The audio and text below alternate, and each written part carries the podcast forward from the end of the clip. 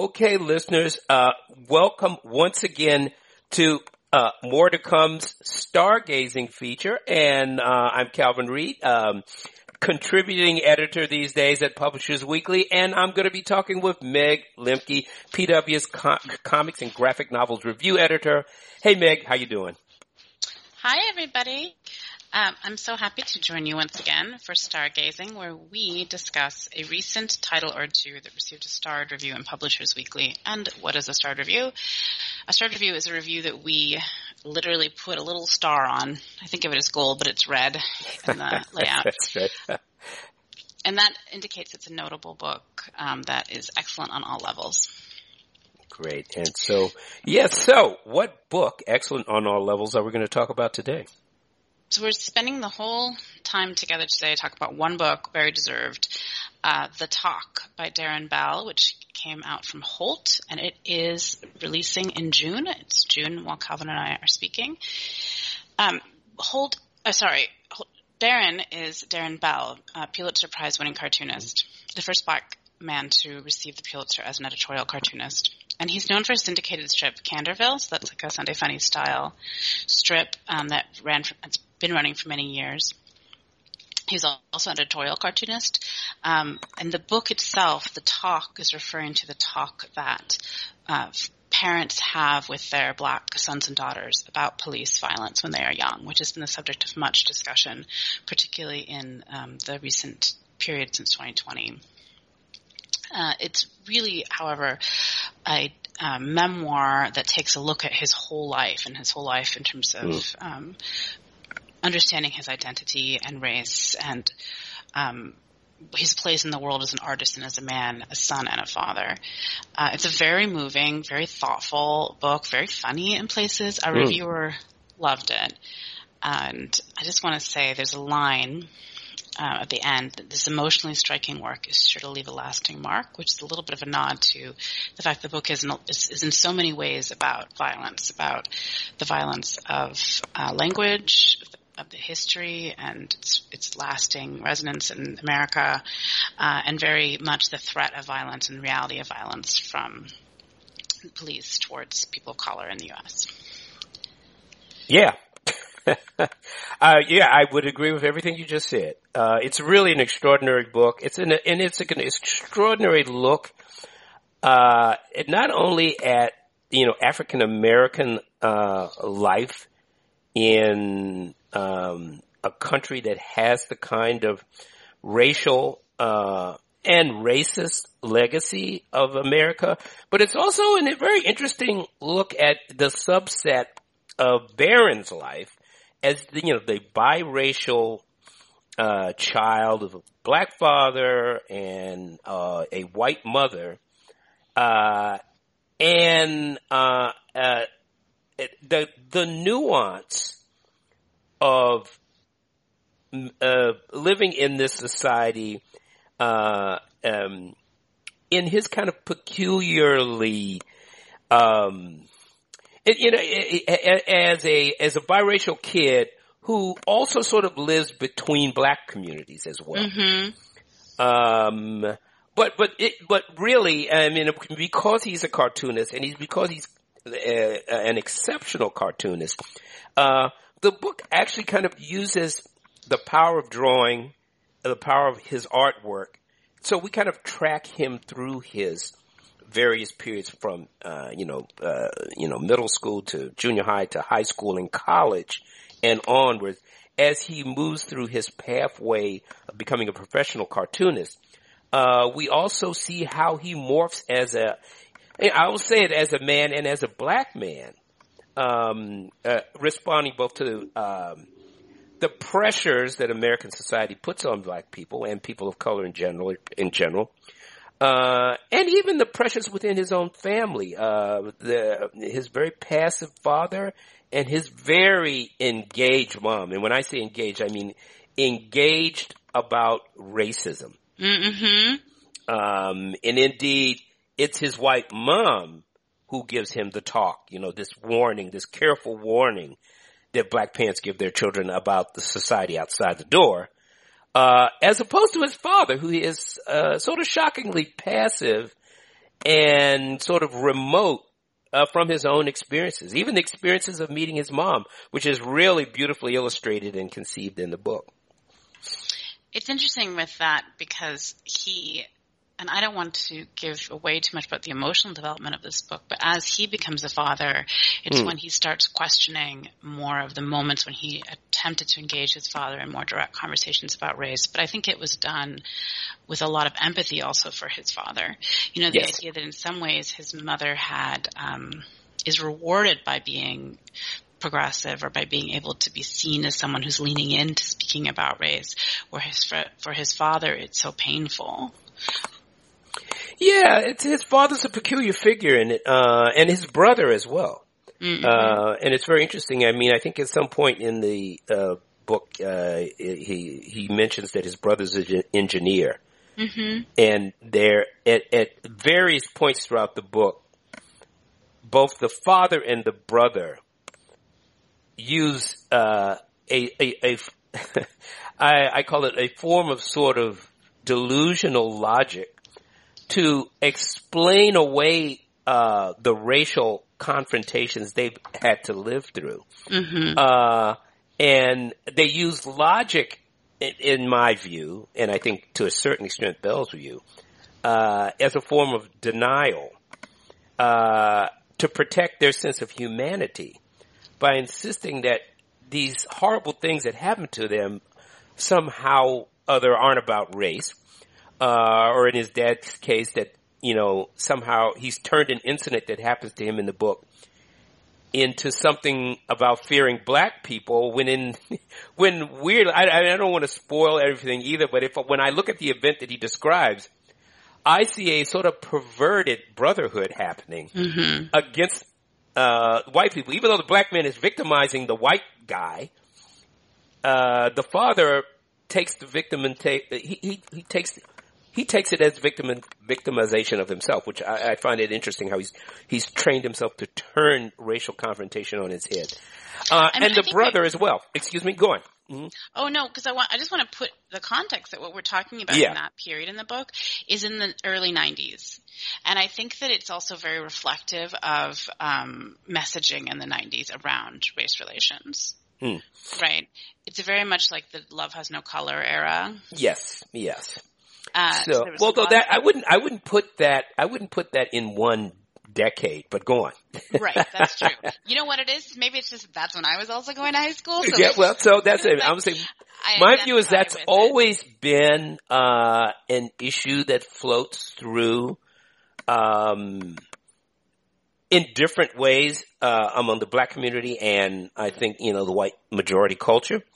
I also think Bell's, I mean, how to put it, his being perplexed at his father's reaction to the world. I think that there's, some very powerful scenes later in the book, where he's sort of, I think he's confronting his father in his mind, in his imagination, but I think he has questioned his father's behavior at various points throughout his development. His father's reaction to race is incredibly frustrating to him.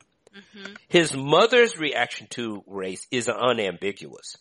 But embarrassing to him. And it's just sort of embarrassing to him, but it's instructive nevertheless. Yes. He's embarrassed. I mean, we're all embarrassed by our parents. Yes. Especially your larger-than-life white yes. mom who comes into your school to tell yes. off your teachers. And, I mean, she's such a powerful figure in the book.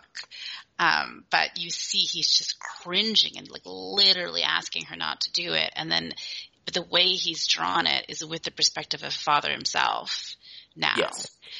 Who seems to understand and appreciate the way that, like, over time, seeing her question in ways that he didn't feel that he had the power to in those situations. And to give more detail to it, you know, he is disbelieved by teachers in the classroom when white students are believed. You know, his intelligence yes. is flattened by these teachers who don't see him as studious and a thinker. You know, there's just this blatant racism that they may feel is subtle but is very out there in these exchanges. And his mom, his white mom, is a teacher in the school system. And so she comes in and is like, you know, you can't get this past me. She ain't having it. I'm telling you, she throughout this book, where when we, particularly during the young years when she's featured more in the book, she ain't having it. If she suspects any subtle, overt, or presumptive racist intentions toward her kids, she goes after them with a vengeance. She is unambiguous in her demands that her kids be respected. It's thrilling. I get a rush every time she says what, and runs out the house in her house coat and curlers, she has her curlers up, and dragging him, screaming and crying, "No, you're going to embarrass me!" She's like, "Well, then you need to make sure you tell me this stuff, and I don't find it out myself." I think that I find I find these so-called quote embarrassing moments where his mom becomes an anti-racist, kick-ass force are instructive to him when he looks back on it. Yes, his father's behavior, wow, I find, is perpetually perplexing and wounding to him, as opposed to embarrassment. He's humiliated in the moment, but then he's constantly referring back to the lessons that his mother teaches him. You're not, the world will treat you differently. Will treat you and your brother differently. White people don't see you the way that they see little white boys. He returns back to this talk, to this phrase all the time in various sections afterwards, where his references back to his dad, there's always this wound. This, why didn't you tell me this? Why didn't you fight for this? Why didn't you tell me what your reaction was? At these moments, of racial challenge. So it's just a very interesting how he navigates his emotional landscape in this, bouncing back and forth between two parents who just couldn't be more different in their emotional reaction to a racist American society. So the scene in the car between them dating, and I think it's this very beautiful portrait of his mother, but I think it also comes across very clearly that she has the privilege and ability to be able to walk into those rooms and feel that she would be safe. True. Good point. And I think that that's something that he doesn't have to spell out to see it on the page and to understand that, including that she has the access as a teacher herself. So she is someone who's able to say in the school, classroom, like, this is something I know and I have the detail to know about it. But there's a scene about his parents' courtship that's very sweet, where they take a long drive and they get tailed by police, like a sort of sundown. Well, it starts out sweet. It ends, it curdles into the best way to describe it is another example of American racist victimizing.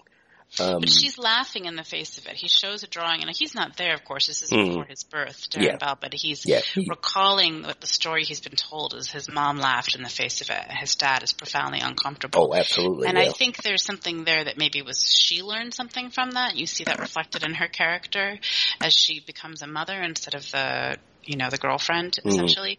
But I think there's something there about the origin of his father's hesitancy to lean into the pain of those moments, and why it's easier for his mom to take that on as someone who herself feels personally safe, right? Well, I hear you.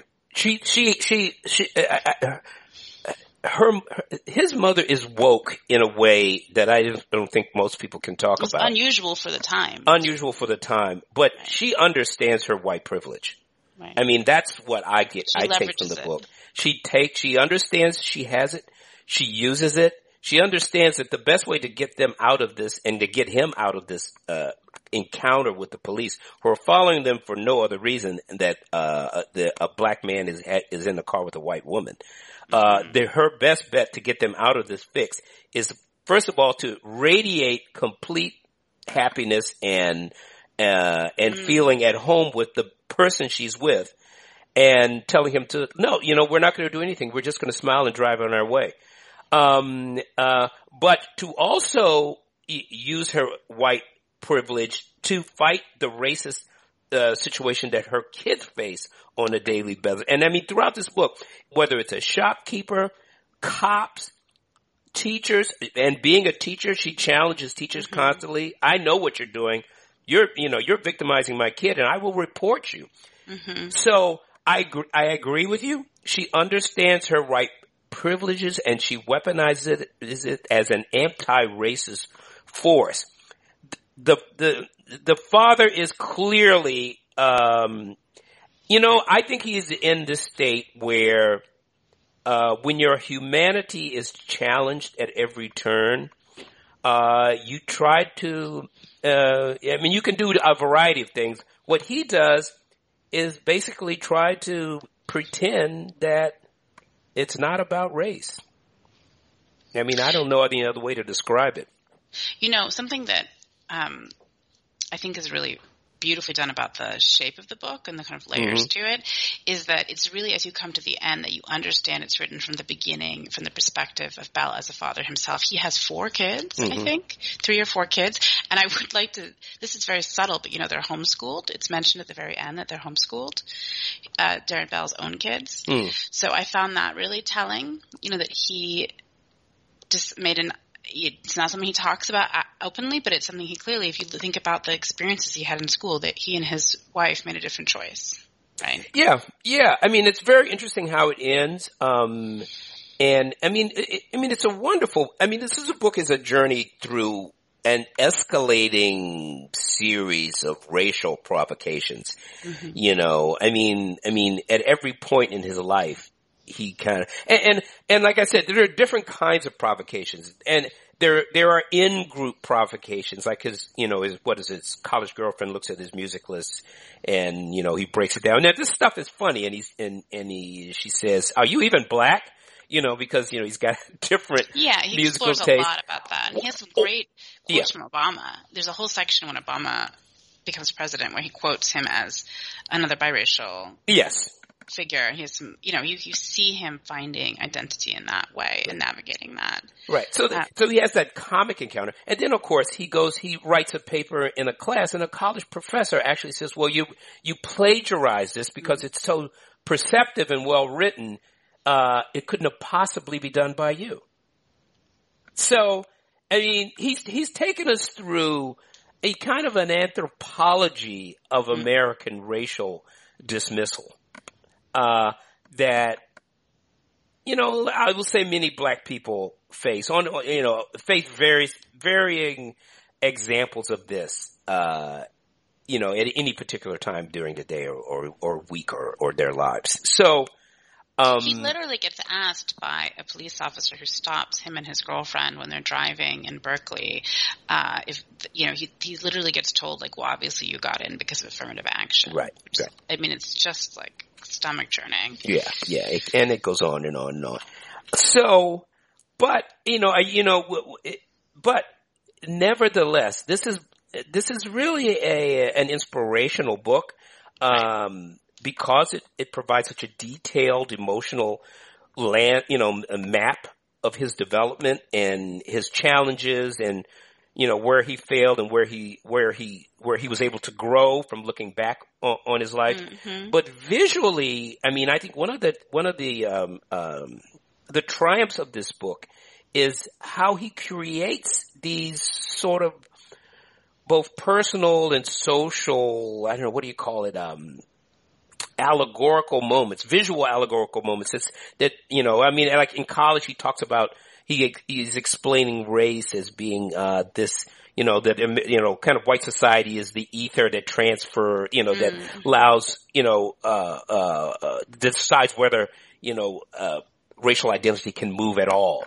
He has a way of creating visual, representations of the concepts of race and social challenge that he is going through that just adds to the narrative. But what is most affecting about the book really is this is honesty, as well as is outrage, over what he's experienced in his life and how it's helped him grow. You see him grow from moment to moment. It's just really It's just a profoundly thoughtful book.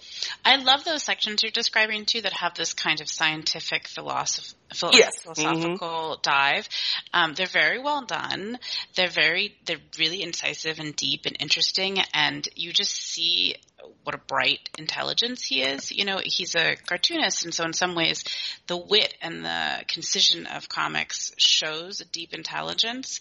But as someone who's worked in short strips, you know, with that brevity, this has allowed him space to really get into these other theories and kind of show off his Renaissance knowledge. And he talks about being a nerdy kid who kind of found his thinky crew of kids that he hung around with in high school too. And there's something so lovely about that. Yeah. It's kind of a little multiracial posse that, you know, that comes together.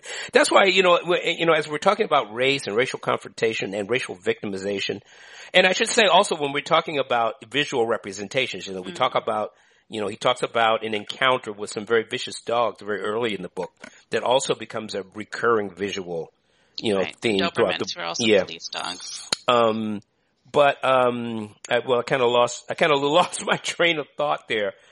But just all the visuals and representations. There's a lot of, it's mostly in kind of gray sepia, but then there's also these wonderful moments of color. Yeah. He's not afraid to change styles across the book. There's collage, there's actual collage imagery, just spots of it. Mm-hmm. You know, it's mostly this very loose cartooning style that I think is similar and a little looser even than his Sunday Funny style, but then he'll go into these affecting passages that are all in color. Yes. So there's like an experimentation across the book.